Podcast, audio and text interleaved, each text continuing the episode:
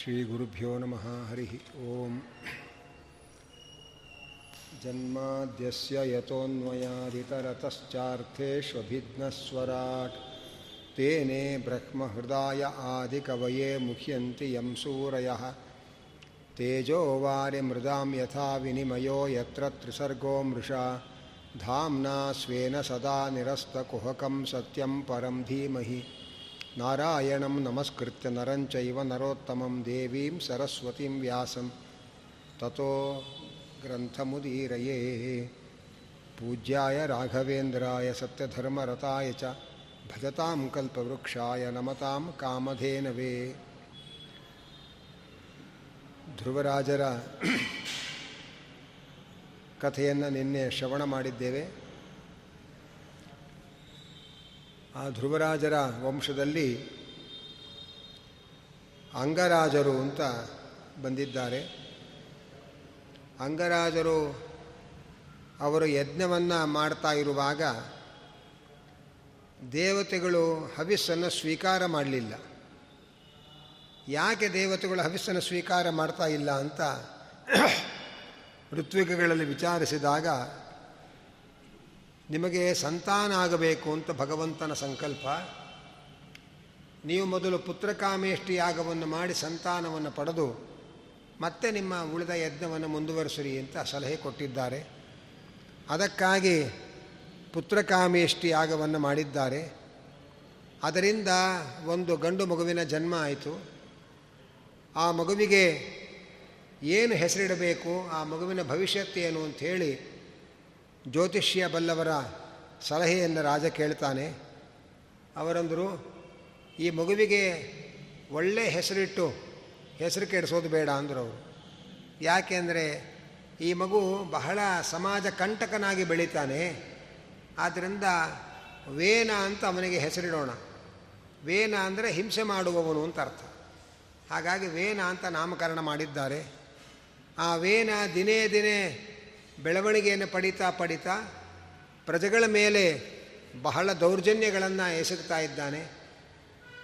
ಅವನ ಮಗನ ದಿನ ದಿನ ಬೆಳಗಾದರೆ ಪ್ರಜೆಗಳು ಬಂದು ನಿಮ್ಮ ಮಗನಿಂದ ಇಂಥ ತೊಂದರೆಯಾಯಿತು ಅಂತ ದೌರ್ಜನ್ಯದ ದೂರುಗಳನ್ನು ಕೊಡ್ತಾ ಇದ್ದಾರೆ. ದೇಶವನ್ನು ಆಳುವ ದೊರೆಗೆ ತನ್ನ ಮಗನನ್ನು ನಿಯಂತ್ರಿಸಲಿಕ್ಕಾಗದೆ ಪ್ರಜೆಗಳಿಗೆ ಮುಖ ತೋರಿಸಲಾರದೆ ಅಂಗರಾಜ ಕಣ್ಮರೆ ಆಗಿಬಿಡ್ತಾನೆ. ಆಗ ದೇಶದಲ್ಲಿ ಅರಾಜಕತೆ ಬರಬಾರದು ಅಂತ ಹೇಳಿ ಅನಿವಾರ್ಯವಾಗಿ ಅಂಗರಾಜನ ಮಗನಾದ ವೇನನಿಗೆ ಪಟ್ಟಾಭಿಷೇಕ ಮಾಡುವಂಥ ಅನಿವಾರ್ಯತೆ ಬರುತ್ತೆ. ವೇನ ತನಗೆ ಪಟ್ಟಾಭಿಷೇಕ ಆದ ಕೂಡಲೇ ಒಂದು ಆಜ್ಞೆಯನ್ನು ಹೊರಡಿಸ್ತಾ ಇದ್ದಾನೆ. ನಯಷ್ಟವ್ಯಂ ನಹೋತವ್ಯಂ ಹೋತವ್ಯಂ ಇನ್ನು ಮೇಲೆ ಯಾರೂ ಕೂಡ ಯಜ್ಞ ಯಾಗಾದಿ ಯಾವ ಧಾರ್ಮಿಕ ಕಾರ್ಯಕ್ರಮಗಳನ್ನು ಹಮ್ಮಿಕೊಳ್ಳಬಾರದು ಅಂತ ಹೇಳಿ ಆಜ್ಞೆಯನ್ನು ವಿಧಿಸ್ತಾ ಇದ್ದಾನೆ. ಆಗ ಋಷಿಗಳು ಹೇಳಿದರು, ನಾವು ಯಜ್ಞಯಾಗಗಳನ್ನು ನಮ್ಮ ನಮ್ಮ ತಪೋವನಗಳಲ್ಲಿ ಮಾಡತಕ್ಕಂಥದ್ದು, ದೇಶಕ್ಕೆ ಒಳ್ಳೆಯದಾಗಲಿ, ಪ್ರಜೆಗಳಿಗೆ ಒಳ್ಳೆಯದಾಗಲಿ ಅಂತ. ಹಾಗಿರುವಾಗ ಪ್ರಜೆಗಳ ಧಾರ್ಮಿಕ ಸ್ವಾತಂತ್ರ್ಯವನ್ನೇ ಕಸಿದುಕೊಳ್ಳುವಂತಹ ಕೆಟ್ಟ ಶಾಸನವನ್ನು ನೀನು ಜಾರಿ ತರಬಾರದು ಅಂಥೇಳಿ ಎಚ್ಚರಿಕೆ ಕೊಟ್ಟರು ಅದಕ್ಕೆ ಅವನು ಹೇಳಿದ, ಒಂದು ಕೆಲಸ ಮಾಡಿರಿ ಹಾಗಾದರೆ. ಯಜ್ಞ ಯಾಗ ಎಲ್ಲ ಮಾಡಿರಿ. ವೇನಾಯ ಸ್ವಾಹ, ಆ ವೇನಾಯ ಇದನ್ನ ಮಮ ಅಂಥೇಳಿ ಎಲ್ಲ ನನಗೆ ಸಮರ್ಪಣೆ ಮಾಡಿರಿ. ಯಾಕೆಂದರೆ ದೇ ರಾಜನಲ್ಲಿ ಎಲ್ಲ ದೇವತಾ ಸನ್ನಿಧಾನ ಇದೆ ಅಂತ ನೀವೇ ಹೇಳ್ತೀರಲ್ಲ. ಆದ್ದರಿಂದ ನನಗೆ ನೀವು ಆಹುತಿ ಹಾಕಿದರೆ ನಿಮ್ಮ ದೇವರು ಸೇರುತ್ತೆ, ನನಗೆ ಆಹುತಿ ಹಾಕಿರಿ ಅಂತ ಶುರು ಮಾಡ್ದ.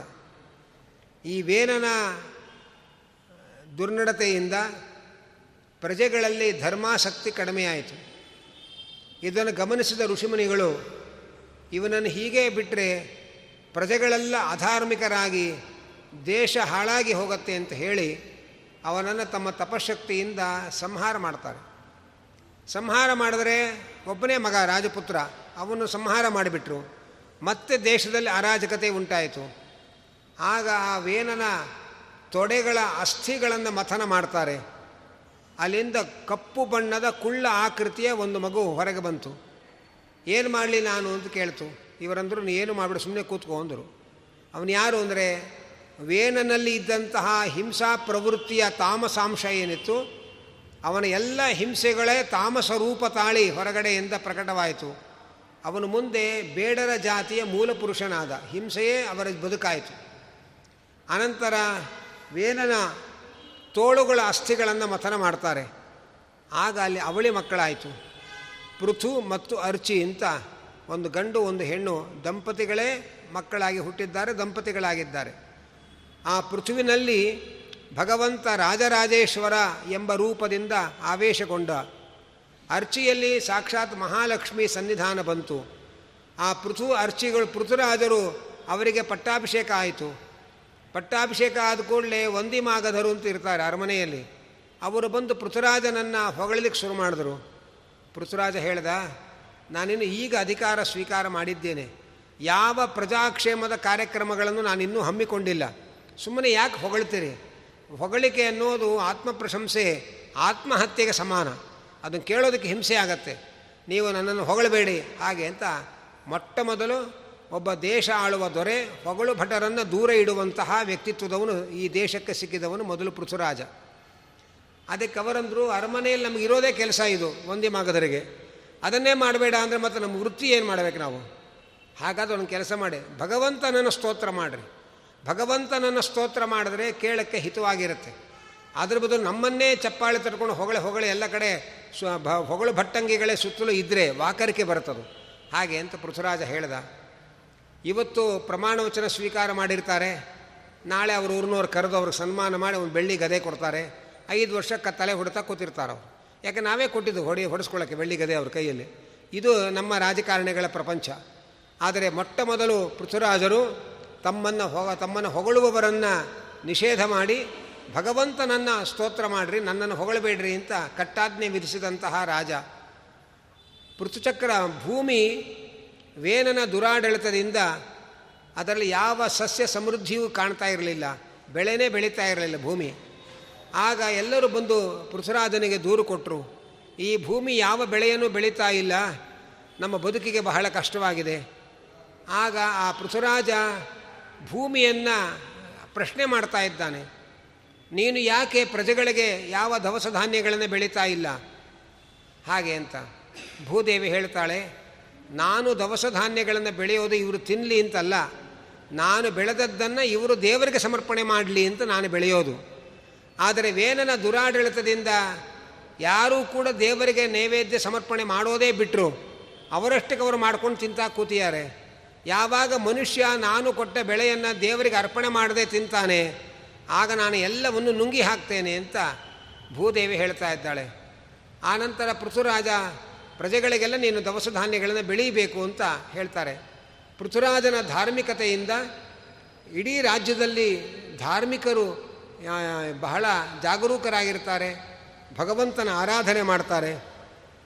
ಆ ಭೂಮಿಯನ್ನು ಗೋರೂಪವನ್ನು ಧರಿಸುವಂತೆ ಮಾಡಿ, ಆ ಗೋರೂಪದ ಭೂಮಾತೆಯಿಂದ ತಮಗೆ ಬೇಕಾದ ಬೇಕಾದ ಅಭೀಷ್ಟಗಳನ್ನೆಲ್ಲ ಕ್ಷೀರದ ರೂಪದಲ್ಲಿ ಕರೆಸಿಕೊಳ್ತಾರೆ.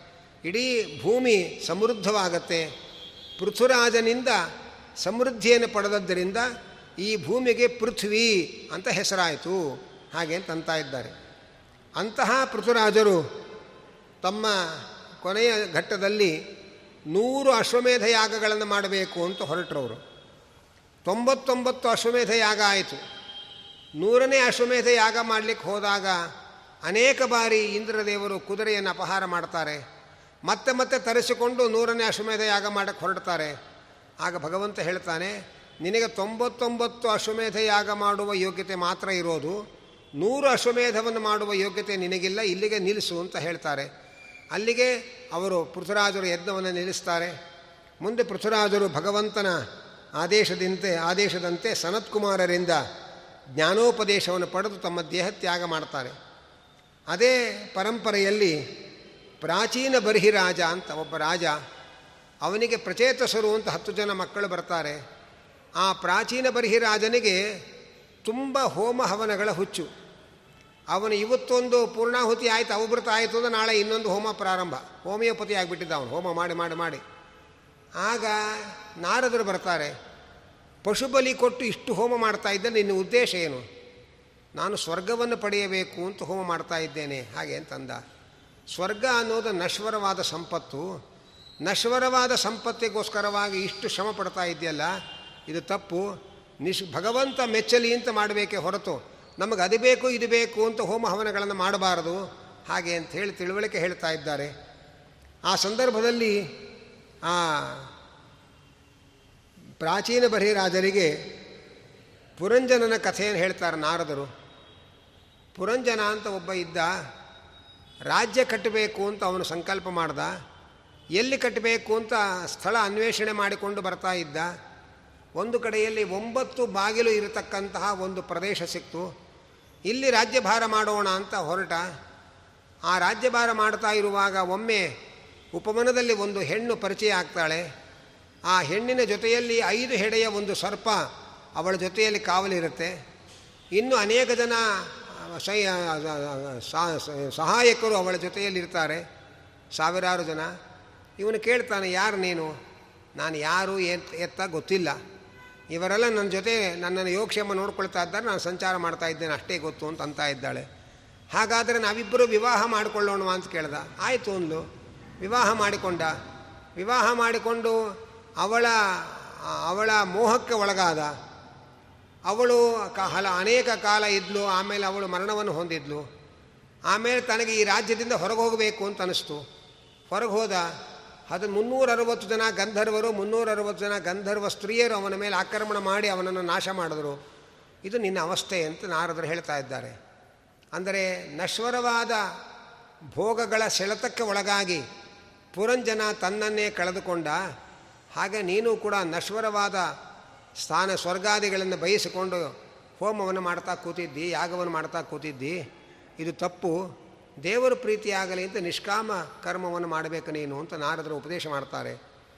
ಕಾಮ್ಯ ಕರ್ಮವನ್ನು ಮಾಡಿ ಸ್ವರ್ಗಾದಿಗಳನ್ನು ಪಡೆಯೋದು, ನಿಷ್ಕಾಮ ಕರ್ಮ ಮಾಡಿ ಭಗವಂತನನ್ನು ಪಡೆಯೋದು ಎರಡಕ್ಕೂ ಏನು ವ್ಯತ್ಯಾಸ ಅಂತಂದರೆ, ಒಬ್ಬ ಕಷ್ಟಪಟ್ಟು ಬೇಕಾದಷ್ಟು ಸಂಪತ್ತನ್ನು ಸಂಪಾದನೆ ಮಾಡಿ, ಆ ಕಷ್ಟಪಟ್ಟು ಗಳಿಸಿದ ಸಂಪತ್ತಿನಿಂದ ಅಂಗಡಿಗೆ ಹೋಗಿ ಒಂದು ರಾಶಿ ಉಮಾಗೋಲ್ಡ್ ಸರಗಳನ್ನೆಲ್ಲ ಕೊಂಡ್ಕೊಂಡು ಬಂದರೆ ಜನ ಏನಂತಾರೆ?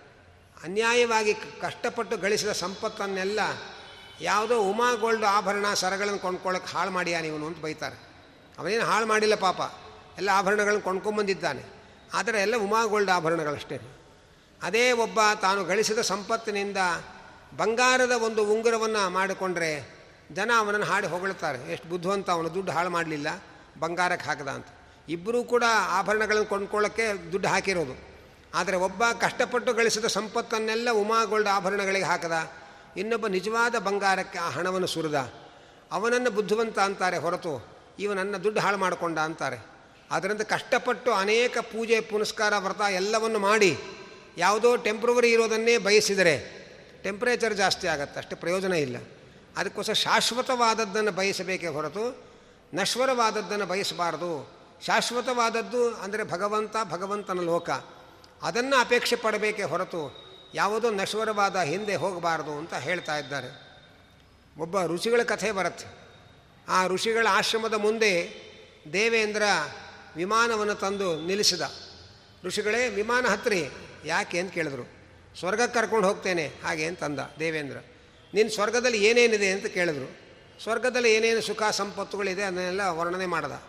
ನೀನು ಸ್ವರ್ಗದಲ್ಲಿ ಏನೇನು ದೋಷ ಇದೆ ಅಂತ ಕೇಳಿದ್ರು. ಏನೆಲ್ಲ ನಿಮ್ಮ ಪುಣ್ಯ ಇರೋ ತನಕ ನಾವು ಸ್ವರ್ಗದಲ್ಲಿ ಎಲ್ಲ ಸುಖ ಸಂಪತ್ತು ಅನುಭವಿಸ್ಲಿಕ್ಕೆ ಅವಕಾಶ ಕೊಡ್ತೇವೆ. ಪುಣ್ಯ ಖಾಲಿ ಆಯಿತು ಅಂದರೆ ನೋಟಿಸ್ ಕೊಡದೆ ಕೆಳಗೆ ದಬ್ತೇವೆ. ಇದು ನಮ್ಮ ಸ್ವರ್ಗದ ವ್ಯವಸ್ಥೆ. ಹಾಗೆ ಅಂತಂದರು. ಅದಕ್ಕೆ ಋಷಿಗಳು ಹೇಳಿದರು, ಹಾಗಾದ್ರೆ ಈ ಸ್ವರ್ಗದಲ್ಲಿ, ಈ ಸ್ವರ್ಗ ನನಗೆ ಬೇಡ. ವಿಮಾನ ಹತ್ಕೊಂಡು ನೀನೇ ಹೋಗಿ, ಸಾಕು ನನಗೆ. ಹಾಗೆ ಅಂಥೇಳಿ ನಾನು ಶಾಶ್ವತವಾದ ಭಗವಂತನ ಸ್ಥಾನವನ್ನು ಅಪೇಕ್ಷೆ ಪಟ್ಟು ಸಾಧನೆ ಮಾಡ್ತಾ ಇದ್ದೇನೆ. ಈ ನಶ್ವರವಾದದ್ದೆಲ್ಲ ನನಗೆ ಬೇಡ. ಹಾಗೆ ಅಂತ ಋಷಿಗಳು ದೇವೇಂದ್ರನೇ ವಿಮಾನ ತಂದು ಹತ್ತು ಹತ್ರಿ ಅಂತ ಹೇಳಿದರೂ ಕೂಡ ಶಾಶ್ವತವಾದದ್ದೇ ನನಗೆ ಬೇಕು ಅಂತ ಸಂಕಲ್ಪ ಮಾಡಿ ನಶ್ವರವಾದದ್ದನ್ನು ಕೈಬಿಟ್ಟ ಋಷಿಯ ಕಥೆಯನ್ನು ಪುರಾಣಗಳಲ್ಲಿ ಹೇಳ್ತಾರೆ. ಅದನ್ನು ನಾವು ಏನೇನೋ ಜಾಹೀರಾತುಗಳನ್ನು ನೋಡಿ ನಾಳೆ ಬೆಳಗಾಗುವಷ್ಟು ಅದೆಲ್ಲ ಮನೆಯಲ್ಲಿ ಇರಬೇಕು ಅಂತ ತಂದು ಅದರಿಂದ ಅನೇಕ ದುಃಖಗಳನ್ನು, ಸುಖದ ನೆಪದಲ್ಲಿ ಅನೇಕ ಸಂಕಟಗಳನ್ನು ಅನುಭವಿಸ್ತಾ ಇರ್ತೇವೆ. ಇದ್ಯಾವುದು ಪ್ರಯೋಜನ ಇಲ್ಲ ಅನ್ನುವುದನ್ನು ಭಗವಂತ ಈ ಮಾತಿನ ಮೂಲಕ, ಕಥೆಯ ಮೂಲಕ ನಮಗೆ ತಿಳಿಸಿಕೊಡ್ತಾ ಇದ್ದಾನೆ. ಅನಂತರ ನಾರದರ ಉಪದೇಶದಿಂದ ಅವನು ಮೋಕ್ಷಸಿದ್ಧಿಗೋಸ್ಕರವಾಗಿ ರುದ್ರದೇವರಲ್ಲಿ ಶರಣಾಗ್ತಾರೆ. ರುದ್ರದೇವರಿಂದ ಆ ಜ್ಞಾನೋಪದೇಶವನ್ನು ಪ್ರಚೇತಸರು ಪಡೀತಾರೆ ಅನ್ನುವುದನ್ನು ಹೇಳ್ತಾ ಇದ್ದಾರೆ. ಪ್ರಚೇತಸರು ಅವರು ತಪಸ್ಸು ಮಾಡ್ತಾರೆ, ಸೃಷ್ಟಿ ಕಾರ್ಯ ಮಾಡೋದಕ್ಕೆ ಶಕ್ತಿ ಸಂಪಾದನೆ ಮಾಡಬೇಕು ಅಂಥೇಳಿ ಹತ್ತು ಸಾವಿರ ವರ್ಷ ನೀರಿನಲ್ಲಿ ಮುಳುಗಿ ತಪಸ್ಸು ಮಾಡಿ ತಪಸ್ಸು ಮುಗಿಸಿ ಎದ್ದು ಬರ್ತಾರೆ. ಎದ್ದು ಬರುವಾಗ ಎಲ್ಲ ಕಡೆ ಮರ ಹೆಮ್ಮರವಾಗಿ, ದಟ್ಟವಾಗಿ ಬೆಳೆದಿದೆ. ಪ್ರಕೃತಿ ವಿಪರೀತ ನಿ, ನಿಬಿಡವಾಗಿ ಬೆಳೆದು, ಗಾಳಿ ಬೆಳಕುಗಳಿಗೂ ಸ್ಥಳಾವಕಾಶ ಇಲ್ಲ ಅನ್ನೋ ಅನ್ನೋ ತರಹ ಪ್ರಕೃತಿ ದಟ್ಟವಾಗಿ ಬೆಳೆದಿತ್ತು. ಅದನ್ನು ನೋಡಿ ಅವರು ಸಿಟ್ಟು ಬಂದು ತಮ್ಮ ಮೂಗು ಮುಖಗಳಿಂದ ಬೆಂಕಿ ಗಾಳಿಗಳನ್ನು ಸೃಷ್ಟಿ ಮಾಡಿ ಪ್ರಕೃತಿಯನ್ನು ಸುಡ್ಲಿಕ್ಕೆ ಶುರು ಮಾಡಿದ್ರು. ಆಗ ಎಲ್ಲ ವನಸ್ಪತಿಗಳ ದೇವತೆಯಾದ ಚಂದ್ರ ಬಂದು ಹೇಳ್ತಾನೆ, ಪ್ರಕೃತಿಯನ್ನು ನಾಶ ಮಾಡಿ ಬದುಕೋ ಯೋಚನೆ ಮಾಡಬಾರದು. ಪ್ರಕೃತಿಯನ್ನು ಬಳಸಿಕೊಂಡು ಬೆಳೆ ಬೆಳೆಯುವ ಯೋಚನೆ ಮಾಡಬೇಕು ಅಂಥೇಳಿ ಎಲ್ಲ ವನಸ್ಪತಿಗಳ ಮರಗಳ ಕನ್ಯೆ ಮಾರಿಷ ಅಂತ ಅವಳನ್ನು ಪ್ರಚೇತಸರಿಗೆ ಕೊಟ್ಟು ವಿವಾಹ ಮಾಡಿ ಪ್ರಕೃತಿ ಪುರುಷರ ಮಧ್ಯದಲ್ಲೇ ಒಂದು ಬಾಂಧವ್ಯ ಇರಬೇಕೇ ಹೊರತು ಅದರ ಹಗೆತನ ಇರಬಾರ್ದು. ಪ್ರಕೃತಿಯನ್ನು ನಾಶ ಮಾಡಿ ಬದುಕುವ ಯೋಚನೆ ಮಾಡಬಾರ್ದು. ಪ್ರಕೃತಿಯ ಜೊತೆಯಲ್ಲಿ ಬಾಂಧವ್ಯವನ್ನು ಬೆಳೆಸಿಕೊಂಡು ಬದುಕುವ ಯೋಚನೆ ಮಾಡಬೇಕು ಅಂತ ಹೇಳಿ ಅವರಿಗೆ ತಿಳಿಸಿಕೊಡ್ತಾ ಇದ್ದಾರೆ. ಹೀಗೆ ಅನೇಕ ವಿಚಾರಗಳನ್ನೆಲ್ಲ ಹೇಳ್ತಾ ಇದ್ದಾರೆ. ಅಲ್ಲಿಂದ ಮುಂದೆ ಪ್ರಚೇತಸರು ನಾರದರ ಉಪದೇಶವನ್ನು ಪಡೆದು ಅವರು ಮುಕ್ತರಾಗ್ತಾರೆ ಅನಂತರ ಸ್ವಯಂಭವ ಮನುವಿನ ಗಂಡು ಮಕ್ಕಳ ಕಥೆಯನ್ನು ಹೇಳ್ತೇವೆ ಅಂತ ಉತ್ತಾನಪಾದನ ವಂಶದ ಕಥೆ ಹೇಳಿದ್ದಾಯಿತು. ಪ್ರಿಯವ್ರತ ಮಹಾರಾಜರ ಕಥೆ ಹೇಳ್ತಾರೆ. ಪ್ರಿಯವ್ರತ ಮಹಾರಾಜರಿಗೆ ಬಾಲ್ಯದಿಂದಲೂ ನಾರದರ ಉಪದೇಶವನ್ನು ಶ್ರವಣ ಮಾಡಿ ಶ್ರವಣ ಮಾಡಿ ಅವರು ಒಂದು ರೀತಿಯ ವಿರಕ್ತಿಯ ಹಾದಿ ಹಿಡಿದಿದ್ದರು ಆದರೆ ಒಬ್ಬ ರಾಜ, ಕ್ಷತ್ರಿಯ ರಾಜ ಅವರು ಅವರಿಗೆ ರಾಜ್ಯಭಾರ ಮಾಡಬೇಕು ಅಂದರೆ ನಾನು ರಾಜ್ಯಭಾರ ಮಾಡಿದ್ರೆ ಎಲ್ಲೋ ಕೆಟ್ಟು ಹೋಗ್ತೀನಿ ಅನ್ನುವ ಭಯ. ವಿವಾಹ ಮಾಡಿಕೊಂಡ್ರೆ ನಾನು ಮದುವೆ ಮಾಡಿಕೊಂಡ್ರೆ ಹಾಳಾಗಿ ಹೋಗ್ತೇನೆ ಅಂತ ಭಯ.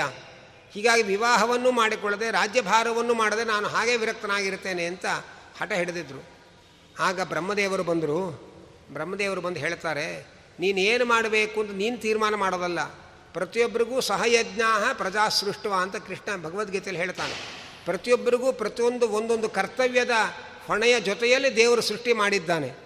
ಆ ಕರ್ತವ್ಯವನ್ನು ಮಾಡುವುದೇ ಅವರ ದೇವರ ಪೂಜೆ. ನಿನ್ನ, ನೀನು ಕ್ಷತ್ರಿಯನಾಗಿ ಹುಟ್ಟುವಂತೆ ದೇವರ ವ್ಯವಸ್ಥೆ ಮಾಡಿದ್ದಾನೆ. ಕ್ಷತ್ರಿಯನಾದವನು ಮಾಡಬೇಕಾದ ಸಾಧನೆ ಅಂದರೆ ರಾಜ್ಯಭಾರ ಮಾಡಿ ಅದರಿಂದ ದೇವರು ಪ್ರೀತಿಯಾಗಲಿ ಅಂತ ಅನ್ನಬೇಕೆ ಹೊರತು ಬ್ರಾಹ್ಮಣನ ಹಾಗೆ ಕಾಡಿಗೆ ಹೋಗಿ ತಪಸ್ಸು ಮಾಡ್ತಾ ಕೂತ್ಕೊಳ್ಳೋದು ಅದು ಬ್ರಾಹ್ಮಣನಿಗೆ ಹೇಳಿದ ಧರ್ಮ, ಕ್ಷತ್ರಿಯರಿಗಲ್ಲ. ಕ್ಷತ್ರಿಯರು ರಾಜ್ಯಭಾರ ಮಾಡಿಯೇ ದೇವರ ಸೇವೆ ಮಾಡಬೇಕು. ಮತ್ತು ಮದುವೆ ಮಾಡಿಕೊಂಡ್ರೆ ಹಾಳಾಗಿ ಹೋಗ್ತೇನೆ ಅಂತ ಸುಮ್ಮನೆ ಅನಾವಶ್ಯಕವಾಗಿ ಭಯಪಡ್ತಾ ಇದ್ದೆ. ಹಾಳಾಗೋರಿಗೆ ಮದುವೆನೇ ಆಗಬೇಕು ಅಂತೇನಿಲ್ಲ ಹಾಗೇ ಇದ್ದರೂ ಹಾಳಾಗ್ತಾರೆ. ಆದ್ದರಿಂದ ಯಾರಿಗೆ ಮನೋನಿಗ್ರಹ ಇಲ್ಲ, ಯಾರಿಗೆ ಇಂದ್ರಿಯ ನಿಗ್ರಹ ಇಲ್ಲ, ಅದು ಅವರು ಹಾಳಾಗೋದಕ್ಕೆ ಕಾರಣವೇ ಹೊರತು ಮದುವೆ ಅಲ್ಲ. ನೀನು ಗೃಹಸ್ಥನಾಗಿ ಸಾಧನೆ ಮಾಡಬೇಕು ಅಂತ ಭಗವಂತನ ಸಂಕಲ್ಪ, ಅದಕ್ಕೆ ವಿರುದ್ಧವಾಗಿ ನೀನು ತೀರ್ಮಾನ ಮಾಡಬಾರದು ಅಂತ ಬ್ರಹ್ಮದೇವರು ಉಪದೇಶ ಮಾಡ್ತಾರೆ. ಇದು ಹೇಗೆ ಅಂತಂದರೆ ಮತ ಮತ್ತು ಧರ್ಮ ಅಂತ ಎರಡು. ಈ ಎರಡೂ ಇದರ ಬಗ್ಗೆ ಬಹಳ ಗಲ್ಲ ಗದ್ದಲಗಳು ಸಮಾಜದಲ್ಲಿ ಆಗಾಗ ಏರ್ಪಾಡಾಗ್ತಾ ಇರುತ್ತೆ. ಆದರೆ ಶಾಸ್ತ್ರದಲ್ಲಿ ಏನು ಹೇಳ್ತಾರೆ ಅಂದರೆ ಧರ್ಮ ನಮಗೆ ತಾಯಿ ಇದ್ದ ಹಾಗೆ. ಮತ ಹೆಂಡತಿ ಇದ್ದ ಹಾಗೆ. ತಾಯಿಯನ್ನು ಆಯ್ಕೆ ಮಾಡ್ಕೊಳ್ಳೋಕೆ ನಮಗೆ ಅವಕಾಶ ಇಲ್ಲ. ಯಾವ ತಾಯಿಯ ಮಕ್ಕಳಾಗಿ ಹುಟ್ಟಿದ್ದೇವೆ ಆ ತಾಯಿಯ ಸೇವೆ ಮಾಡಿ ದೇವರನ್ನು ಸಂತೋಷಪಡಿಸ್ಬೇಕು. ಈ ಅಮ್ಮ ಚೆನ್ನಾಗಿಲ್ಲ ಅಂತ ಇನ್ನೊಬ್ಬರು ಯಾರು ಚೆನ್ನಾಗಿರೋ ನಮ್ಮ ಅಂತ ಹೋಗೋಕ್ಕಾಗಲ್ಲ. ಆದರೆ ಹೆಂಡತಿಯ ಸ್ಥಾನಕ್ಕೆ ಆಯ್ಕೆ ಮಾಡ್ಕೊಳ್ಳೋಕೆ ಅವಕಾಶ ಇದೆ. ಇದು ಬೇಡ, ಅದು ಬೇಡ ಅಂತ ಯಾವುದೋ ಕಟ್ಕೊಂಡು ಓದಾಡ್ತಾ ಇರ್ಬೋದು. ಅಂತೂ ಆಯ್ಕೆ ಮಾಡ್ಕೊಳ್ಳೋಕ್ಕೆ ಹೆಂಡತಿಯ ಸ್ಥಾನದಲ್ಲಿ ಅವಕಾಶ ಇದೆ ಹೊರತು ತಾಯಿಯ ಸ್ಥಾನದಲ್ಲಿ ಅವಕಾಶ ಇಲ್ಲ. ತಾಯಿ ಧರ್ಮ. ಆಗ ನಾವು ಯಾವ ಧರ್ಮದಲ್ಲಿ ಹುಟ್ಟಿದ್ದೇವೆ? ಆ ಧರ್ಮವನ್ನು ನಾವು ಭಗವಂತನ ಸೇವೆಯಾಗಿ ಮಾಡಬೇಕು. ಮತದ, ಮತವನ್ನು ಬೇಕಾದ ನಾವು ಆಯ್ಕೆ ಮಾಡ್ಕೊಳ್ಳೋಕೆ ಅವಕಾಶ ಇದೆ. ಆದರೆ ಅದರೊಳಗೂ ಕೂಡ ಯಾವುದು ಯಾವುದೋ ದುಡ್ಡು ಕಾಸುಗಳ ಆಮಿಷಕ್ಕೊಳಗಾಗಿ ಮತಾಂತರವನ್ನು ಮಾಡೋದು ಶಾಸ್ತ್ರ ಒಪ್ಪೋದಿಲ್ಲ. ನಮ್ಮ ಅಂತಃಸಾಕ್ಷಿ ಯಾವುದನ್ನು ಒಪ್ಪಿಕೊಳ್ಳುತ್ತೆ? ಅದಕ್ಕೆ ಅನುಗುಣವಾದ ಮತವನ್ನು ಸ್ವೀಕಾರ ಮಾಡೋದಕ್ಕೆ ಅಧಿಕಾರ ಇದೆ. ಅವರವರ ಯೋಗ್ಯತೆಗೆ ಅನುಗುಣವಾಗಿಯೇ ಅವರು ಅಂಥ ಮತಗಳನ್ನು ಸ್ವೀಕಾರ ಮಾಡ್ತಾರೆ. ಸಿಟಿ ಮಾರ್ಕೆಟ್ಗೆ ಹೋದರೆ ಹೊರಗಡೆ ಫುಟ್ಪಾತಲ್ಲೂ ತರಕಾರಿ ಮಾರ್ತಾ ಇರ್ತಾರೆ. ಒಳಗಡೆ ದೊಡ್ಡ ದೊಡ್ಡ ಅಂಗಡಿಲೂ ತರಕಾರಿ ಮಾಡ್ತಾ ಇರ್ತಾರೆ. ಒಬ್ಬೊಬ್ಬರು ಒಂದು, ಒಂದೊಂದು ಕಡೆಗೆ ಹೋಗೋದು. ಅವರು ಇಲ್ಲಿ ಹೋಗಲ್ಲ, ಇವರು ಇನ್ನೊಬ್ಬರು ಅಲ್ಲಿ ಹೋಗಲ್ಲ. ಅವರವರ ಶಕ್ತಿ, ಸಾಮರ್ಥ್ಯ, ಅವರವರ ಯೋಗ್ಯತೆಗೆ ಅನುಗುಣವಾಗಿ ವ್ಯಾಪಾರ ಮಾಡ್ತಾರೆ. ಹಾಗೆ ಮನುಷ್ಯನ ಮೂಲಭೂತ ಸ್ವಭಾವದಲ್ಲಿ ಏನಿದೆ, ಅದಕ್ಕೆ ಅನುಗುಣವಾಗಿ ಅವನ ಪ್ರವೃತ್ತಿಗಳು ಕಂಡು ಬರುತ್ತೆ. ಆದ್ದರಿಂದ ಹಾಗೆ ನೀನು ಕ್ಷತ್ರಿಯನಾಗಿ ಹುಟ್ಟಿರೋದರಿಂದ ಕ್ಷತ್ರಿಯ ಧರ್ಮವನ್ನೇ ನೀನು ಪರಿಪಾಲನೆ ಮಾಡಬೇಕು ಅಂತ ಬ್ರಹ್ಮದೇವರು ಹೇಳ್ತಾರೆ. ಹಾಗೇ ಆಗಲಿ ಅಂಥೇಳಿ ಪ್ರಿಯವ್ರತ ಮಹಾರಾಜರು ರಾಜ್ಯಭಾರ ಮಾಡ್ತಾರೆ. ಮತ್ತೆ ಮದುವೆ ಆಗ್ತಾರೆ. ಅವರ ರಾಜ್ಯಭಾರ ಹೇಗಿತ್ತು ಅಂತಂದರೆ ಅದನ್ನು ವರ್ಣನೆ ಮಾಡ್ತಾರೆ. ಸೂರ್ಯ ಅಸ್ತ ಆದ ಮೇಲೆ ಒಂದು ಭಾಗಕ್ಕೆ ಕತ್ತಲೆ ಇರುತ್ತೆ. ಪೃಥ್ವರ ನಮ್ಮ ಪ್ರಿಯವ್ರತ ಮಹಾರಾಜರು ಯೋ ಯೋಚನೆ ಮಾಡಿದ್ರು, ಸೂರ್ಯ ಮುಳುಗಿದ ಮೇಲೆ ಇತ್ತ ಕಡೆ ಬಹಳ ಕತ್ತಲೆ ಇರುತ್ತೆ, ಇಲ್ಲೂ ಬೆಳಕಿನ ವ್ಯವಸ್ಥೆ ಮಾಡಬೇಕು ಅಂಥೇಳಿ ಸೂರ್ಯ ಅಸ್ತ ಆದ ಮೇಲೆ ಜ್ಯೋತಿರ್ಮಯವಾದ ರಥವನ್ನು ಏರಿಕೊಂಡು ಆಕಾಶದಲ್ಲಿ ಎತ್ತರಕ್ಕೆ ಹೋಗಿ ಸೂರ್ಯ ಮುಳುಗಿದ ಕಡೆಗೆ ಅವರು ಸೂರ್ಯನಂತಹ ಬೆಳಕನ್ನು ಬೀರಲಿಕ್ಕೆ ವ್ಯವಸ್ಥೆ ಮಾಡಿದರಂತೆ. ಹೀಗೆ ಆ ಪ್ರಿಯವ್ರತ ಮಹಾರಾಜರು ರಾತ್ರಿಯಲ್ಲೂ ಕೂಡ ಹಗಲಿನ ಬೆಳಕು ಸಿಗುವಂತೆ ಮಾಡಿದಂತಹ ಮಹಾನುಭಾವ ಅಂತ ಹೇಳಿ ಅವನನ್ನು ವರ್ಣನೆ ಮಾಡ್ತಾ ಇದ್ದಾರೆ. ಅವನ ಮುಂದೆ ಅವನ ಮಗ ಆಗ್ನೇಧರ ರಾಜರು ಅಂತ ಹೇಳಿ. ಆಗ್ನೇಧರ ರಾಜರು ವಿಪ ಅವು ಅವರು ಕೂಡ ವಿವಾಹವಾಗ್ತಾರೆ. ಅನಂತರ ಅವರ ಮಗನಾಗಿ ನಾಭಿರಾಜರು ಬರ್ತಾರೆ. ನಾಭಿರಾಜರ ಹೆಂಡತಿ ಮೇರುದೇವಿ ಅಂತ. ಅವರಿಗೆ ಪ ಪುತ್ರ ಸಂತಾನ ಇಲ್ಲ ಅಂತ ಹೇಳಿ ಅದಕ್ಕೋಸ್ಕರ ಯಜ್ಞವನ್ನು ಮಾಡ್ತಾರೆ. ಅವರ ಪರವಾಗಿ ಯಜ್ಞವನ್ನು ಮಾಡಿದಾಗ ಭಗವಂತ ಅಲ್ಲಿ ಪ್ರಕಟನಾಗ್ತಾನೆ. ಭಗವಂತನಲ್ಲಿ ಮೊರೆ ಇಡ್ತಾರೆ. ಭಗವಂತ, ಈ ರಾಜ, ತನಗೆ ಪುತ್ರ ಸಂತಾನ ಆಗಬೇಕು ಅಂತ ಯಜ್ಞವನ್ನು ನಮ್ಮಿಂದ ಮಾಡಿಸಿದ್ದಾನೆ. ನೀನು ಅನುಗ್ರಹ ಮಾಡಬೇಕು ಅಂತ. ಭರತನ, ಭಗವಂತನೇ ನಾಭಿರಾಜನ ಮಗನಾಗಿ, ಋಷಭ ವಾಸುದೇವನಾಗಿ ಅವತಾರ ಮಾಡ್ತಾನೆ. ಆ ಋಷಿಗಳು ಭಗವಂತನಲ್ಲಿ ಒಂದು ಪ್ರಾರ್ಥನೆ ಮಾಡ್ತಾರೆ. ಭಗವಂತ, ನಾವು ಆಕಳಿಸಿದಾಗ, ಬಿಕ್ಕಳಿಸಿದಾಗ, ಬಿದ್ದಾಗ, ಎದ್ದಾಗ ಎಲ್ಲ ಸುಖ ದುಃಖಗಳ ಸಂದರ್ಭದಲ್ಲಿ ಜ್ವರ ಮರಣ ದಶಾಯಾಮ್ ನಾವು ಕಾಯಿಲೆ ಬಂದು ಹಾಸಿಗೆ ಹಿಡಿದಾಗ ಮರಣಶಯ್ಯೆಯಲ್ಲಿ ಬಿದ್ದಾಗಲೂ ತವ ಗುಣಕೃತ ನಾಮಧೇಯಾನಿ ಮಮ ವಚನ ಗೋಚರಾಣಿ ಭವಂತು. ನಿನ್ನ ಸದ್ಗುಣಗಳು, ನಿನ್ನ ಮಹಿಮೆಗಳು, ಅದೆಲ್ಲ ನಮ್ಮ ನಾಲಿಗೆಯಲ್ಲಿ ಬರೋ ಹಾಗೆ ಅನುಗ್ರಹ ಮಾಡಪ್ಪ ಅಂತ ಅವರು ಪ್ರಾರ್ಥನೆ ಮಾಡ್ತಾ ಇದ್ದಾರೆ. ಅಲ್ಲಿಂದ ಮುಂದೆ ಆ ಋಷಭನಾಮಕ ಪರಮಾತ್ಮ ಒಬ್ಬ ಬ್ರಹ್ಮಚಾರಿ ಹೇಗಿರಬೇಕು ಅಂತ ಜಗತ್ತಿಗೆ ತೋರಿಸ್ತಾರೆ, ಒಬ್ಬ ಗೃಹಸ್ಥ ಹೇಗಿರಬೇಕು ಅಂತ ಜಗತ್ತಿಗೆ ತೋರಿಸ್ತಾರೆ, ಒಬ್ಬ ಚಕ್ರವರ್ತಿ ಹೇಗಿರಬೇಕು ಅನ್ನುವುದನ್ನು ಜಗತ್ತಿಗೆ ತೋರಿಸ್ತಾರೆ. ಜಯಂತಿ ಎಂಬ ಹೆಸರಿನ ಲಕ್ಷ್ಮೀದೇವಿ ಋಷಭ ವಾಸುದೇವನ ಹೆಂಡತಿ ಆಗ್ತಾರೆ.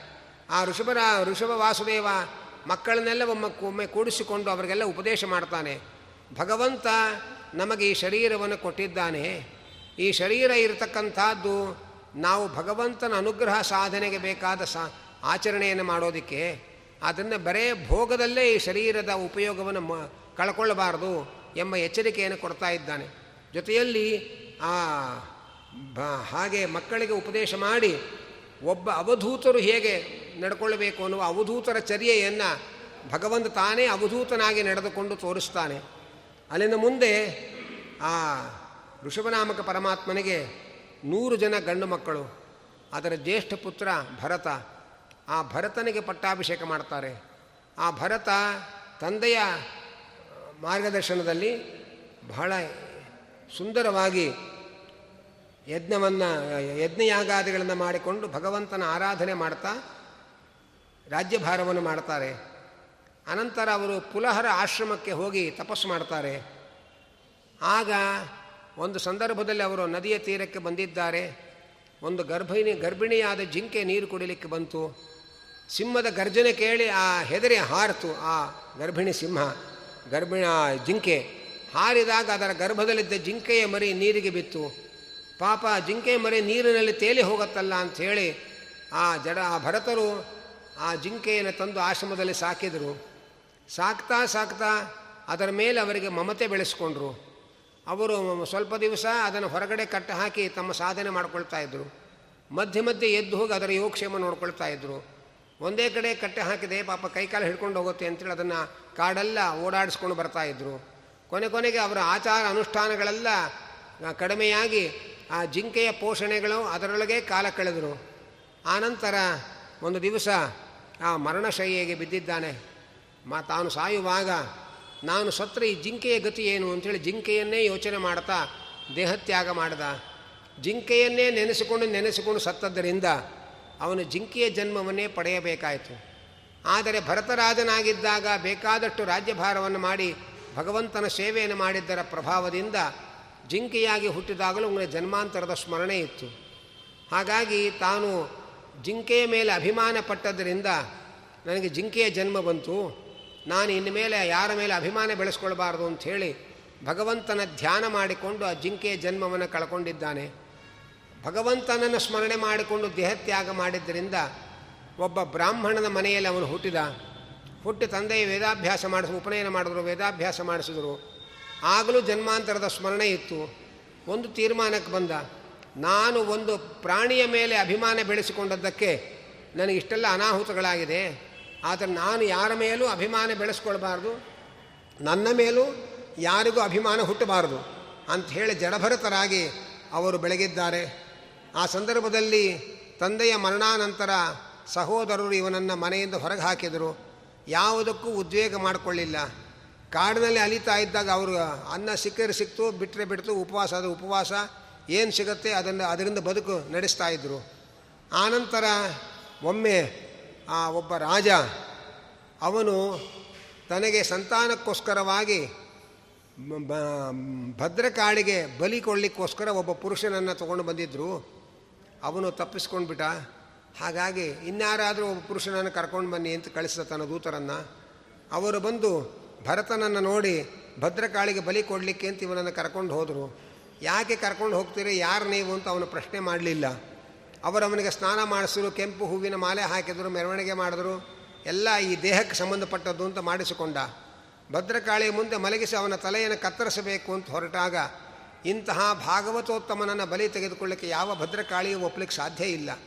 ಹಾಗಾಗಿ ಆ ಭದ್ರಕಾಳಿ ರಾಜನ ಕೈಯಿಲ್ಲದ ಖಡ್ಗವನ್ನು ತಾನೇ ಕಸಿದುಕೊಂಡು ಅವರನ್ನೆಲ್ಲ ಹೊಡೆದು ಓಡಿಸಿದ್ದಾಳೆ.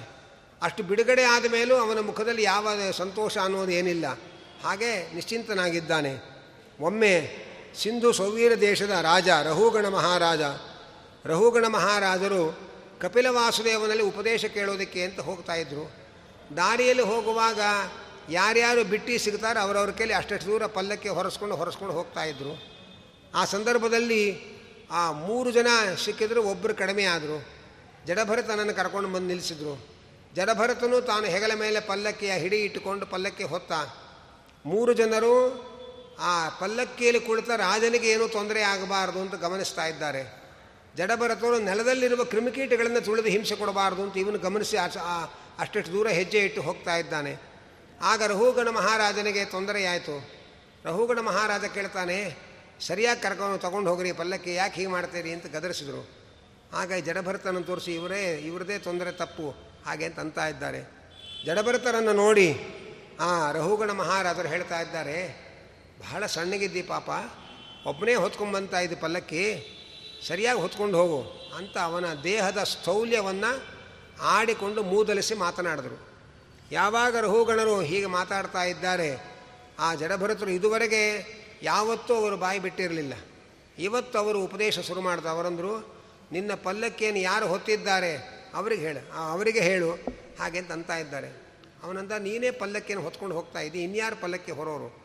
ಜಡಭರತರು ಹೇಳ್ತಾರೆ, ನಿನ್ನ ಪಲ್ಲಕ್ಕಿಯ ಭಾರವನ್ನು ನನ್ನ ಹೆಗಲು ಹೊತ್ತಿದೆ, ಹೆಗಲಿನ ಭಾರವನ್ನು ಸೊಂಟ ಹೊತ್ತಿದೆ, ಅದರ ಭಾರವನ್ನು ಪಾದಗಳು ಹೊತ್ತಿವೆ, ಪಾದದ ಭಾರವನ್ನು ಭೂಮಿ ಹೊತ್ತಿದ್ದಾಳೆ, ಭೂಮಿಯ ಭಾರವನ್ನು ಶೇಷದೇವರು ಹೊತ್ತಿದ್ದಾರೆ ಶೇಷದೇವರನ್ನ ವಾಯುಕೂರ್ಮ ಹೊತ್ತಿದ್ದಾರೆ, ವಾಯುಕೂರ್ಮವನ್ನು ವಿಷ್ಣುಕೂರ್ಮ ಹೊತ್ತಿದ್ದಾನೆ, ನಿನ್ನನ್ನು ಹೊತ್ತವರು ಯಾರು ಯೋಚನೆ ಮಾಡು ಅವ್ರಿಗೆ ಹೇಳು ಅಂತ ಇದ್ದಾರೆ. ಈ ಮಾತು ಕೇಳಿ ಆ ಜಡಭರತರಿಗೆ ನಮ್ಮ ರಹುಗಣ ಮಹಾರಾಜರಿಗೆ ಆಶ್ಚರ್ಯ ಆಯಿತು. ತನ್ನ ಅಜ್ಞಾನ ಅವಿವೇಕಗಳು ಗೊತ್ತಾಯಿತು. ಕೂಡಲೇ ಪಲ್ಲಕ್ಕಿಯಿಂದ ಕೆಳಗೆ ಧುಮುಕಿ, ಆ ಜಡಭರತರ ಪಾದ ಹಿಡಿದು ಗಟ್ಟಿಯಾಗಿ ನಮಸ್ಕಾರ ಮಾಡ್ದ. ಬೆಂಕಿಯಲ್ಲಿ ಹೊಗೆಯಲ್ಲಿ ಮುಚ್ಚಿದ ಬೆಂಕಿಯಂತೆ, ಬೂದಿಯಲ್ಲಿ ಮುಚ್ಚಿದ ಕೆಂಡದಂತೆ ನೀವು ಯಾರು ಮಹಾನುಭಾವರು, ನಾನು ಅರ್ಥ ಮಾಡಿಕೊಳ್ಳದೆ ಹುಚ್ಚು ಮಾತಾಡದೆ, ದಯವಿಟ್ಟು ನನ್ನ ಕ್ಷಮಿಸಿರಿ, ನನಗೆ ಜ್ಞಾನೋಪದೇಶ ಮಾಡಿರಿ, ಹಾಗೆ ಅಂತ ಅಂತ ಇದ್ದಾನೆ. ಅದಕ್ಕೆ ಅವರಂದರು, ಅಲ್ಲಪ್ಪ, ದೇಹ ಬೇರೆ, ನಾನು ಬೇರೆ, ಪರಮಾತ್ಮ ಬೇರೆ ಅನ್ನುವಂಥ ವಿವೇಕವೇ ನಿನಗಿಲ್ಲ. ದೇಹದಲ್ಲಿರುವ ಸ್ಥೂಲತ್ವವನ್ನು ನನ್ನ ಮೇಲೆ ಆರೋಪ ಮಾಡಿ ಮಾತಾಡ್ತಾ ಇದ್ದಿ. ನೀನು ಬೇರೆ, ನಿನ್ನ ದೇಹ ಬೇರೆ. ನೀನು ಕುಳಿತ ಪಲ್ಲಕ್ಕಿಯನ್ನು ಸುಟ್ಟು ಬೂದಿ ಮಾಡಿದರೆ, ನಿನ್ನ ದೇಹವನ್ನು ಸುಟ್ಟು ಬೂದಿ ಮಾಡಿದರೆ ಯಾವುದು ಪಲ್ಲಕ್ಕಿಯ ಬೂದಿ, ಯಾವುದು ದೇಹದ ಬೂದಿ ಎಂದು ಗೊತ್ತಾಗಲ್ಲ. ಹೀಗೆ ಬೂದಿಯಾಗುವ ದೇಹದೊಳಗೆ ಬೂದಿಯಾಗುವ ಪಲ್ಲಕ್ಕಿಯಲ್ಲಿ ಕೂತು ನಾನು ಈ ದೇಶದ ರಾಜ. ಅಂತ ಬೀಗ್ತಾ ಇದ್ದಿ. ರಾಜ ಅನ್ನೋ ಶಬ್ದಕ್ಕೆ ಪ್ರಜೆಗಳನ್ನು ಸಂತೋಷವಾಗಿ ಇಡೋನು ಅಂತ ಅರ್ಥ. ಪ್ರಜೆಗಳ ಮೇಲೆ ನಿನ್ನ ಭಾರವನ್ನು ಹಾಕಿ ಬರ್ತಾ ಇದ್ದಿ. ನೀನೇನು ಪ್ರಜಾರಂಜಕನಾದ ರಾಜನಾಗಿದ್ದಿ ಅಂತ ಹೇಳಿ ಆ ರಹುಗಣ ಮಹಾರಾಜನ ಕಣ್ ತರಿಸಿದ್ದಾರೆ. ಅಲ್ಲಿಂದ ರಹುಗಣ ಮಹಾರಾಜರ ಸಂದೇಹಗಳ ಪರಿಹಾರವಾಗಿ ಅವರು ಸಾಧನೆಗೆ ತೊಡಗಿದರು ಅಂತ ಹೇಳ್ತಾ ಇದ್ದಾರೆ. ಅಲ್ಲಿಂದ ಮುಂದೆ ಅನೇಕ ವಿಧವಾದ ಭೂಗೋಳ ಖಗೋಲಗಳ ವಿವರಣೆಯನ್ನು ಹೇಳಬೇಕು ಅಂತ ಕೇಳ್ತಾ ಇದ್ದಾರೆ. ಅದಕ್ಕೋಸ್ಕರವಾಗಿ ಅದನ್ನು ನಿರೂಪಣೆ ಮಾಡ್ತಾ ಇದ್ದಾರೆ. ಆ ಮೇರು ಪರ್ವತದ ಸುತ್ತಲೂ ಇರತಕ್ಕಂತಹ ನಾಲ್ಕು ದಿಕ್ಕುಗಳಲ್ಲಿಯೂ ಕೂಡ ಅದರ ಗಂಗೆ ಹರಿತಾ ಇದೆ. ಅಲ್ಲಿ ಜಂಬೂದ್ವೀಪ ಅಂತ ಒಂದು ಪ್ರದೇಶ. ಆ ಜಂಬೂ ದ್ವೀಪದ ಇಳಾವೃತ ಖಂಡದಲ್ಲಿ ರುದ್ರದೇವರು ಸಂಕರ್ಷಣ ರೂಪಿಯಾದ ಭಗವಂತನನ್ನು ಸ್ತೋತ್ರ ಮಾಡ್ತಾ ಇದ್ದಾರೆ. ಇದಕ್ಕೆ ಭರತ ವರ್ಷ ಅಂತ ಹೆಸರು, ಭರತಖಂಡ ಅಂತ ಹೆಸರು. ದೇವತೆಗಳು ಕೂಡ ಇಲ್ಲಿ ಅವತಾರ ಮಾಡಿ ಸಾಧನೆ ಮಾಡಿಕೊಳ್ತಾರೆ. ಇಂತಹ ಪವಿತ್ರ ಪುಣ್ಯಭೂಮಿಯಲ್ಲಿ ಜನ್ಮ ಪಡೆಯಬೇಕಾಗಿದ್ದರೆ ಜನ್ಮಾಂತರದ ಪುಣ್ಯ ಇರಬೇಕು. ಅನೇಕ ಭಗವಂತನ ಪಾದ ಸಂಪರ್ಕವನ್ನು ಹೊಂದಿದ ಅನೇಕ ಗಂಗಾದಿ ಪುಣ್ಯ ನದಿಗಳು ಹರಿಯುವಂತಹ ಪವಿತ್ರವಾದ ಭೂಮಿ ಇದು. ಹಾಗೆ ಅಂಥೇಳಿ ಭೂಖಂಡದ ಮಹಿಮೆಗಳನ್ನೆಲ್ಲ ನಿರೂಪಣೆ ಮಾಡ್ತಾ ಇದ್ದಾರೆ.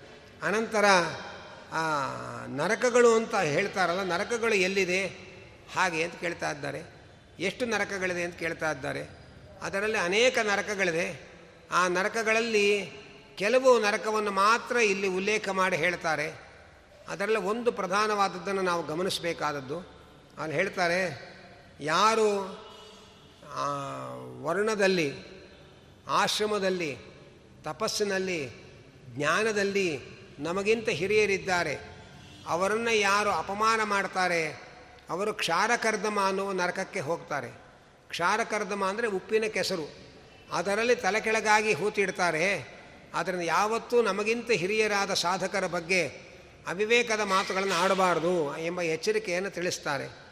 ಈ ಎಲ್ಲ ನರಕಗಳನ್ನು ಕೇಳಿದ ಮೇಲೆ ಪರೀಕ್ಷಿತರಾದರು ಹೇಳ್ತಾರೆ, ಇಂಥ ನರಕಗಳಿಂದ ನಾವು ಪಾರಾಗಬೇಕಾಗಿದ್ದರೆ ಏನು ಮಾಡಬೇಕು? ಹಾಗೆ ಅಂತ ವಿಚಾರಿಸ್ತಾರೆ. ಅದಕ್ಕೆ ಶುಕಾಚಾರ ಹೇಳ್ತಾರೆ, ಎಲ್ಲ ಪಾಪಗಳಿಗೂ ಒಂದೊಂದು ಪ್ರಾಯಶ್ಚಿತ್ತ ಅಂತ ಹೇಳಿದ್ದಾರೆ. ಆ ಪ್ರಾಯಶ್ಚಿತ್ತಗಳನ್ನು ಮಾಡಿಕೊಂಡು ನಾವು ಪಾಪಗಳನ್ನು ಕಳ್ಕೊಳ್ಬೇಕು. ಹಾಗೆ ಅಂತಾರೆ. ಅದಕ್ಕೆ ಪರೀಕ್ಷಿತರಾಜರು ಹೇಳ್ತಾರೆ ಪ್ರಾಯಶ್ಚಿತ್ತಗಳು ಮಾಡೋಕ್ಕಿದೆ ಅಂತ ಹೇಳಿಕೊಂಡೇ ನಾವು ಧೈರ್ಯವಾಗಿ ಪಾಪ ಮಾಡೋರು. ಆದ್ದರಿಂದ ಪ್ರಾಯಶ್ಚಿತ್ತ ಇದೆ ಅಂತ ಹೇಳಿ ನಾವು ಇನ್ನಷ್ಟು ಪಾಪಗಳನ್ನು ಜಾಸ್ತಿ ಮಾಡ್ತೇವೆ. ಪ್ರಾಯಶ್ಚಿತ್ತಗಳನ್ನು ಮಾಡುವಾಗ ಇನ್ನಷ್ಟು ಪಾಪಗಳ ಸಂಘಟನೆ ಆಗುತ್ತೆ. ಅದರಿಂದ ಪ್ರಾಯಶ್ಚಿತ್ತಗಳಿಂದ ಪೂರ್ತಿಯಾಗಿ ಪಾಪ ಪರಿಹಾರ ಆಗತ್ತೆ ಅಂತ ನನಗನ್ನಿಸೋದಿಲ್ಲ ಪೂರ್ತಿ ಪಾಪ ಪರಿಹಾರ ಆಗಬೇಕಾಗಿದ್ದರೆ ಏನು ಮಾಡಬೇಕು? ಅದಕ್ಕೆ ಶುಕಾಚಾರ್ಯ ಹೇಳ್ತಾರೆ, ಭಕ್ತಿಯಿಂದ ಭಗವಂತನ ನಾಮಸ್ಮರಣೆಯನ್ನು ಮಾಡಿದರೆ ನಮ್ಮ ಎಲ್ಲ ಪಾಪಗಳು ಪರಿಹಾರ ಆಗತ್ತೆ.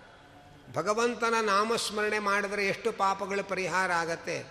ಅಷ್ಟು ಪಾಪಗಳನ್ನು ಮಾಡುವ ಶಕ್ತಿಯೇ ಯಾರಿಗೂ ಇಲ್ಲ. ಅಂಥ ಮಹತ್ತರವಾದ ಪಾಪ ಪರಿಹಾರಕವಾದದ್ದು ಭಗವಂತನ ನಾಮ. ಅದಕ್ಕೇನು ದುಡ್ಡಿಲ್ಲ, ಕಾಸಿಲ್ಲ, ಅವ್ರು ಹೇಳಬಾರ್ದು, ಇವರು ಹೇಳಬಾರ್ದು ಅಂತಿಲ್ಲ. ಯಾರೇ ಆಗಲಿ, ಭಗವಂತನನ್ನು ನಿಂತಾಗ, ಕೂತಾಗ, ಭಗವಂತನ ನಾಮಸ್ಮರಣೆಯನ್ನು ಹರೇ ರಾಮ ಹರೇ ರಾಮ ರಾಮ ರಾಮ, ಹರೇ ಹರೇ ಹರೇ ಕೃಷ್ಣ ಹರೇ ಕೃಷ್ಣ ಕೃಷ್ಣ ಕೃಷ್ಣ, ಹರೇ ಹರೇ ಅಂತ ಹೇಳಿ ನಿರಂತರ ಭಗವಂತನ ನಾಮಸ್ಮರಣೆಯನ್ನು ಮಾಡಿಕೊಂಡಿದ್ದರೆ ಸ್ಮರ್ತವ್ಯ ಸತತಂ ವಿಷ್ಣು. ಯಾವಾಗಲೂ ಭಗವಂತನನ್ನು ಸ್ಮರಣೆ ಮಾಡಬೇಕು. ವಿಸ್ಮರ್ತವ್ಯೋ ನಜಾತುಚಿತು ಎಂದಿಗೂ ಭಗವಂತನನ್ನು ಮರೆಯಬಾರದು. ಇದೇ ಎಲ್ಲ ಪ್ರಧಾನವಾದ ವಿಧಿ ನಿಷೇಧಗಳು. ಬೇರೆ ಬೇರೆ ಧರ್ಮಗಳನ್ನು ಮಾಡಬೇಕು ಅಂತ ಹೇಳ್ತಾರೆ. ಬೇರೆ ಬೇರೆ ಪಾಪಗಳನ್ನು ಮಾಡಬಾರದು ಅಂತಾರೆ. ಅದೆಲ್ಲದರ ಮೂಲ ಭಗವಂತನ ಸ್ಮರಣೆ ಬರುವುದಕ್ಕೋಸ್ಕರ ಎಲ್ಲ ಧರ್ಮವನ್ನು ಮಾಡಬೇಕು. ಪಾಪಗಳನ್ನು ಮಾಡಿದರೆ ಭಗವಂತನ ವಿಸ್ಮರಣೆ ಆಗತ್ತೆ. ಅದಕ್ಕೋಸ್ಕರ ಪಾಪಗಳನ್ನು ಮಾಡಬಾರ್ದು. ಹೀಗೆ ಭಗವಂತನ ಸ್ಮರಣೆ ಮಾಡಬೇಕು, ಭಗವಂತನನ್ನು ಮರೆಯಬಾರದು. ಇದೇ ಪ್ರಧಾನವಾದ ವಿಧಿ ನಿಷೇಧಗಳು ಎಂಬುದಾಗಿ ಶಾಸ್ತ್ರದಲ್ಲಿ ತಿಳಿಸ್ತಾ ಇದ್ದಾರೆ. ಹೀಗೆ ಭಗವನ್ನಾಮ ಸ್ಮರಣೆ ಮಾಡಿಕೊಂಡು ಪಾಪಗಳನ್ನು ಕಳಕೊಂಡಂತಹ ಕಥೆಯನ್ನು ನಮಗೆ ಹೇಳ್ರಿ ಅಂತಾರೆ. ಅದಕ್ಕೆ ಅಜಾಮಿಳನ ಕಥೆಯನ್ನು ಹೇಳ್ತಾರೆ. ಅಜಾಮಿಳ ಉತ್ತಮವಾದ ಬ್ರಾಹ್ಮಣ ವಂಶದಲ್ಲಿ ಹುಟ್ಟಿದ, ಸಕಾಲದಲ್ಲಿ ಅವನಿಗೆಲ್ಲ ಸಂಸ್ಕಾರಗಳಾಯಿತು. ಸತ್ಕುಲ ಪ್ರಸೂತಳಾದ ಹೆಣ್ಮಗಳನ್ನು ತಂದು ಮದುವೆ ಮಾಡಿದ್ದಾರೆ. ಅಂಥ ಅಜಾಮಿಳ ಒಮ್ಮೆ ಸಮಿತ್ತು ಕುಶಗಳನ್ನು ತರಲಿಕ್ಕೆ ಅಂತ ಉಪವನಕ್ಕೆ ಹೋದಾಗ ಅಲ್ಲಿ ಯಾವುದೋ ಒಂದು ಹೆಣ್ಣಿನ ದೇಹವನ್ನು ನೋಡಿ ತಾನು ಕಾಮವಿಕಾರಕ್ಕೆ ಒಳಗಾಗಿ ಅವಳನ್ನು ಹಿಂಬಾಲಿಸಿಕೊಂಡು ಹೋದ. ತನ್ನ ತಂದೆ ತಾಯಿಗಳನ್ನು ಆರೈಕೆ ಮಾಡಲಿಲ್ಲ. ತನ್ನ ಹೆಂಡತಿಗೆ ಅನ್ಯಾಯ ಮಾಡ್ದ. ತನ್ನ ವಂಶ ಪಾರಂಪರಿಕವಾದ ಸಂಸ್ಕೃತಿಯನ್ನು ಕಳ್ಕೊಂಡ. ಮಾಡಬಾರದ ಅನ್ಯಾಯಗಳನ್ನೆಲ್ಲ ಮಾಡ್ದ. ಕೊನೆಗೆ ಒಮ್ಮೆ ಮಲಗಿದ್ದಾಗ ಅವನಿಗೆ ಯಮದೂತರು ತನ್ನನ್ನು ಕರ್ಕೊಂಡು ಹೋಗಲಿಕ್ಕೆ ಬಂದ ಹಾಗೆ ಕಾಣಿಸ್ತು. ಯಮದೂತರನ್ನು ನೋಡಿ ಗಾಬರಿ ಆಯಿತು. ಗಾಬರಿ ಆದಾಗ ಕೊನೆಯ ಕೊನೆಯ ಮಗ ನಾರಾಯಣ ಅಂತ ಚಿಂಟು ಪಂಟು ಅಂತ ಹೆಸರಿಟ್ಟಿರಲಿಲ್ಲ ದೇವ್ರ ದಯದಿಂದ. ನಾರಾಯಣ ಅಂತ ಹೆಸರಿಟ್ಟಿದ್ದ. ಆಗ ಗಾಬರಿಯಾಗಿ ತನ್ನ ಕೊನೆಯ ಮಗನನ್ನು ಕರೆಯಲಿಕ್ಕೆ ಅಂತ ಬಾಯಿ ತೆರೆದ ಕ್ಷಣಕ್ಕೆ ಅವನ ಪ್ರಾರಬ್ಧ ಕರ್ಮ ಬಗೆಹರಿದು ಭಗವಂತನ ವೈಕುಂಠ ನಾರಾಯಣನ ಸ್ಮರಣೆ ಬಂತು ಅವನಿಗೆ ಮಗನನ್ನು ಕರೆಯುವುದಕ್ಕೆ ಅಂತ ಬಾಯಿ ತೆರೆದಾಗ ಭಗವಂತನ ನೆನಪಾಗಿ, ಭಗವಂತನ ನಾಮಸ್ಮರಣೆ ಮಾಡಿದ್ದರ ಫಲವಾಗಿ ಭಗವಂತ ತನ್ನ ದೂತರನ್ನು ಕಳುಹಿಸಿ, ಯಮದೂತರನ್ನು ಓಡಿಸಿ ಅವನನ್ನು ರಕ್ಷಣೆ ಮಾಡ್ದ. ಯಮದೂತರು ಹೇಳ್ತಾರೆ, ಇವನು ಮಾಡಿರತಕ್ಕಂತಹ ಮಹಾ ಅಪರಾಧಗಳು ಮಾಡಿದ್ದಾನೆ, ಮಹಾ ಪಾಪಗಳು ಮಾಡಿದ್ದಾನೆ. ನರಕಕ್ಕೆ ಕರ್ಕೊಂಡು ಹೋಗಬೇಕು ಅಂತ ನಾವು ಬಂದಿದ್ದೇವೆ. ಇವನನ್ನು ನೀವು ಬಿಟ್ಟು ಹೋಗಿ ಅಂತೀರಲ್ಲ, ಏನು ಸಮಾಚಾರ? ಅಂದ. ಅದಕ್ಕೆ ನೀವು ಯಾರು? ನಾವು ಯಮರಾಜ ಯಮಧರ್ಮರಾಜರ ದೂತರು. ಧರ್ಮ ಅಂದರೆ ಏನು? ನಿಮಗೆ ಏನು ಗೊತ್ತು ಅಂತ ಕೇಳ್ತಾ ಇದ್ದಾರೆ. ಅವರಂದರು ವೇದ ಪ್ರಣಹಿತೋ ಧರ್ಮ. ವೇದದಲ್ಲಿ ಯಾವುದು ಮಾಡಬೇಕು ಅಂತ ಹೇಳಿದ್ದಾರೆ, ಅದು ಧರ್ಮ. ಅದಕ್ಕೆ ವಿರುದ್ಧವಾದದ್ದೆಲ್ಲ ಅಧರ್ಮ. ಹಾಗೆಂದು ಧರ್ಮಾಧರ್ಮಗಳ ಬಗ್ಗೆ ತಮ್ಮ ಅಭಿಪ್ರಾಯವನ್ನು ಹೇಳ್ತಾ ಇದ್ದಾರೆ. ಅದಕ್ಕೆ ವಿಷ್ಣುದೂತರು ಹೇಳಿದ್ರು, ನೀವು ಇಷ್ಟೇ ಗೊತ್ತಿರೋದು. ಎಸ್ ಎಂಥ ಪಾಪಗಳನ್ನು ಮಾಡಿದ್ದರೂ ಕೂಡ ಪಶ್ಚಾತ್ತಾಪದಿಂದ ಭಗವಂತನ ನಾಮಸ್ಮರಣೆ ಮಾಡಿದರೆ ಎಲ್ಲ ಪಾಪಗಳು ಪರಿಹಾರ ಆಗತ್ತೆ. ಎಂಬ ಧರ್ಮ ಸೂಕ್ಷ್ಮವನ್ನೇ ನೀವು ತಿಳ್ಕೊಂಡಿಲ್ಲ. ನೀವು ಹೇಳಿದ ಹಾಗೆ ಅಜಾಮಿಳ ಬೇಕಾದಷ್ಟು ತಪ್ಪುಗಳನ್ನು ಮಾಡಿದ್ದಾನೆ. ಆದರೆ ಆ ಹರಿನಾಮ ಸ್ಮರಣೆ ಮಾಡಿದ್ದರಿಂದ ಅವನ ಪಾಪಗಳು ಕಳೆದು ಹೋಗಿದೆ ಅಂತ ಹೇಳಿ ಯಮದೂತರನ್ನು ಓಡಿಸಿ ವಿಷ್ಣುದೂತರು ಅವನನ್ನು ಕಾಪಾಡ್ತಾ ಇದ್ದಾರೆ. ಯಮದೂತರು ಯಮದೇವರ ಮುಂದೆ ಹೋಗಿ ಕೇಳ್ತಾ ಇದ್ದಾರೆ. ನಾವು ಅಜಾಮಿಳನನ್ನು ಕರ್ಕೊಂಡು ಬರಲಿಕ್ಕೆ ಹೋದಾಗ ಯಾರೋ ನಮಗೆ ನಮ್ಮನ್ನು ತಡೆದು ಬಿಟ್ಟರು ನಾವು ಯಾರನ್ನು ಕರ್ಕೊಂಡು ಬರಬೇಕು, ಯಾರನ್ನು ಕರ್ಕೊಂಡು ಬರಬಾರ್ದು ಹೇಳ್ರಿ ಅಂತ ಕೇಳ್ತಾ ಇದ್ದಾರೆ. ಆಗ ಯಮದೇವರು ಹೇಳ್ತಾರೆ ಯಾರು, ಯಾರ ನಾಲಿಗೆ ಒಮ್ಮೆಯೂ ಭಗವಂತನ ನಾಮವನ್ನು ಸ್ಮರಣೆ ಮಾಡಲ್ಲ, ಉಚ್ಚಾರಣೆ ಮಾಡಲ್ಲ, ಯಾರ ಶಿರಸ್ಸು ಒಮ್ಮೆಯೂ ಭಗವಂತನಿಗೆ ಬಾಗಲ್ಲ, ಅಂಥವರನ್ನು ವಿಚಾರ ಮಾಡದೆ ಹೇಳ್ಕೊಂಡು ನರಕಕ್ಕೆ ಬನ್ನಿರಿ ಆದರೆ ಯಾರು ಯಾವಾಗಲೂ ಭಗವಂತನ ಚಿಂತನೆಯಲ್ಲಿ ತಮ್ಮ ಜೀವನವನ್ನು ಸಾರ್ಥಕ ಮಾಡಿಕೊಂಡಿರ್ತಾರೆ, ಭಗವತ್ ಪ್ರೀತ್ಯರ್ಥವಾಗಿ ಅನೇಕ ಕರ್ಮಾನುಷ್ಠ, ಧರ್ಮಾನುಷ್ಠಾನಗಳನ್ನು ಮಾಡಿ ಅವನ ಜ್ಞಾನವನ್ನು ಸಂಪಾದನೆ ಮಾಡಿಕೊಂಡಿರ್ತಾರೆ. ಅವರು ಒಂದು ಪಕ್ಷ ಪ್ರಾರಬ್ಧ ಕರ್ಮದಿಂದ ಏನೇ ತಪ್ಪುಗಳು ಮಾಡಿದರೂ ಕೂಡ ಅವರನ್ನು ನರಕಕ್ಕೆ ಕರ್ಕೊಂಬರಬೇಡಿ ಅಂತ ಇದ್ದಾರೆ. ಯಾಕೆ ಅಂತಂದರೆ, ನಾ ನನಗೆ ಈ ಸ್ಥಾನವನ್ನು ಕೊಟ್ಟವನು ವಿಷ್ಣು. ಆದ್ದರಿಂದ ವಿಷ್ಣುವಿನ ಭಕ್ತರು ಯಾರಿದ್ದಾರೆ? ಅವರ ಮೇಲೆ ಕೈ ಮಾಡೋ ಅಧಿಕಾರ ನನಗಿಲ್ಲ. ತಪ್ಪು ಮಾಡಿದ್ರೆ ಮಾತ್ರ ಶಿಕ್ಷೆ ಕೊಡೋ ಅಧಿಕಾರ ನನಗಿರೋದು. ಭಗವದ್ ಭಗ, ಭಗವಂತನ ಭಕ್ತರು ತಪ್ಪು ಮಾಡ್ತಾರೆ. ಭಗವಂತನ ಭಕ್ತರು ಅಲ್ಲದೇ ಇದ್ದವರು ತಪ್ಪು ಮಾಡ್ತಾರೆ. ಎರಡರೊಳಗೆ ಏನು ವ್ಯತ್ಯಾಸ ಅಂದರೆ ಭಗವದ್ಭಕ್ತರು ಇಚ್ಛೆಪಟ್ಟು ತಪ್ಪು ಮಾಡಲ್ಲ. ಆಕಸ್ಮಿಕವಾಗಿ ತಪ್ಪು ಮಾಡಿದರೂ ಕೂಡ ಪಶ್ಚಾತ್ತಾಪದಿಂದ ಭಗವಂತನ ಸ್ಮರಣೆ ಮಾಡಿ ಉದ್ಧಾರ ಆಗ್ತಾರೆ. ಭಗವಂತನ ಭಕ್ತರಲ್ಲದೇ ಇದ್ದವರು ತಪ್ಪು ಮಾಡಿ ನಾನೇನು ಮಾಡೇ ಇಲ್ಲ ಅಂತ ಇನ್ನಷ್ಟು ತಪ್ಪುಗಳು ಮಾಡ್ತಾ ನರಕಕ್ಕೆ ಹೋಗ್ತಾರೆ. ಪರೀಕ್ಷಿತ್ ಮಹಾರಾಜರು ತಪ್ಪೇ ಮಾಡದೇ ಇದ್ದಿದ್ದರೆ ನಮಗೆ ಭಾಗವತವೇ ಸಿಗ್ತಾ ಇರಲಿಲ್ಲ. ಆದ್ದರಿಂದ ಜ್ಞಾನಿಗಳು ಮಾಡೋ ತಪ್ಪು ಮಾಡೋದಕ್ಕೂ ಅಜ್ಞಾನಿಗಳು ತಪ್ಪು ಮಾಡೋದಕ್ಕೂ ಇಷ್ಟು ವ್ಯತ್ಯಾಸ ಇದೆ. ಆದ್ದರಿಂದ ಭಗವದ್ಭಕ್ತರು ತಪ್ಪು ಮಾಡಿದರೂ ಕೂಡ ಅವರು ಇನ್ನಷ್ಟು ಭಗವಂತನಿಗೆ ಹತ್ತಿರ ಆಗ್ತಾರೆ, ಪಶ್ಚಾತ್ತಾಪಪಟ್ಟು ದೇವರು ಸ್ಮರಣೆ ಮಾಡಿ. ಅಂಥವ್ರನ್ನ ಕರ್ಕೊಂಡು ಬರಬೇಡ್ರಿ ಅಂತ ಹೇಳ್ತಾ ಇದ್ದಾರೆ. ಹೀಗೆ ಆ ಧರ್ಮದ ಧರ್ಮದ ಒಂದು ಮಹತ್ತರವಾದ ಸ್ವರೂಪವನ್ನು ತಿಳಿಸ್ತಕ್ಕಂತಹ ಮಾರ್ಮಿಕವಾದ ಈ ಅಜಾಮಿಳನ ಕಥೆಯನ್ನು ಶ್ರವಣ ಮಾಡ್ತಾ ಇವತ್ತಿನ ಪ್ರವಚನವನ್ನು ಮಧ್ವಾಂತರ್ಗತ ವೇದಿವ್ಯಾಸ ಸಮರ್ಪಣೆ ಮಾಡ್ತಾ ಇದ್ದೀನಿ. ಕೃಷ್ಣಾರ್ಪಣಮಸ್ತು.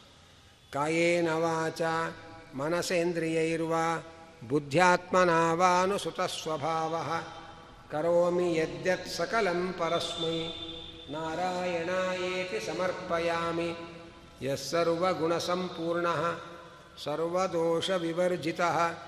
ಪ್ರೀಯತಾಂ ಪ್ರೀತ ಏವಾಲಂ, ವಿಷ್ಣುರ್ಮೇ ಪರಮಸುಹೃತ್.